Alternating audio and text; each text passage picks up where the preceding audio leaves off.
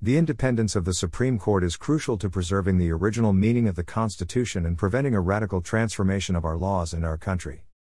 But with Democrats in control of the White House and slim majorities in the House and Senate, not only are basic rights like the right to life under daily assault, the very foundations of America are threatened like never before.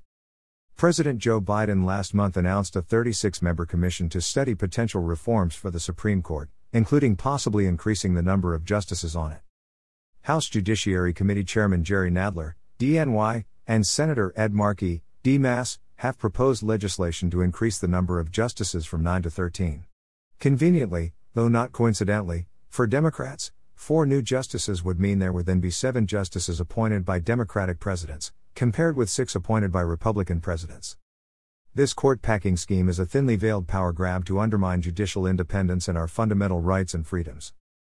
If the Supreme Court were to be increased to thirteen justices, Biden would likely nominate the most radical judges possible.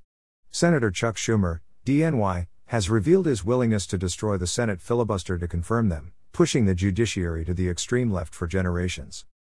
Indeed, Democratic leaders distort the role of the judicial branch in our constitutional system. Judges are supposed to interpret and apply the law as written without regard to their personal opinions. But unfortunately, Democrats have come to view the Supreme Court as a superlegislature, made up of policymakers, not impartial judges. The language that congressional Democrats use when they talk about the judiciary is radically inconsistent with the framers' intent for the third, co-equal branch of government. Democrats evaluate judges based on partisan outcomes and who benefits from their rulings. That's wrong. The only thing a judge should consider is what the Constitution and laws require. A litigant's fortune should not depend on which political party's president appointed the judge. Rather, the equal application of the law should triumph above all. Even the late liberal icon Justice Ruth Bader Ginsburg opposed court packing. Nine seems to be a good number. It's been that way for a long time. I think it was a bad idea when President Franklin Roosevelt tried to pack the court, she said.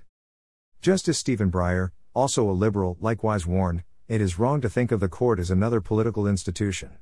And it is doubly wrong to think of its members as junior league politicians. But because so many leading Democrats are deeply beholden to the abortion lobby and other fringe voices within their party, they willfully misconstrue the law and the function of judges, seeking to appoint ideologues who will impose their own policy preferences on issues such as abortion and the integrity of our elections, contrary to the will of the American people. A packed Supreme Court would expand and enshrine abortion on demand, at any point in the pregnancy. It could also strike down popular, common-sense protections such as voter I D requirements that ensure elections are free and fair, and much more.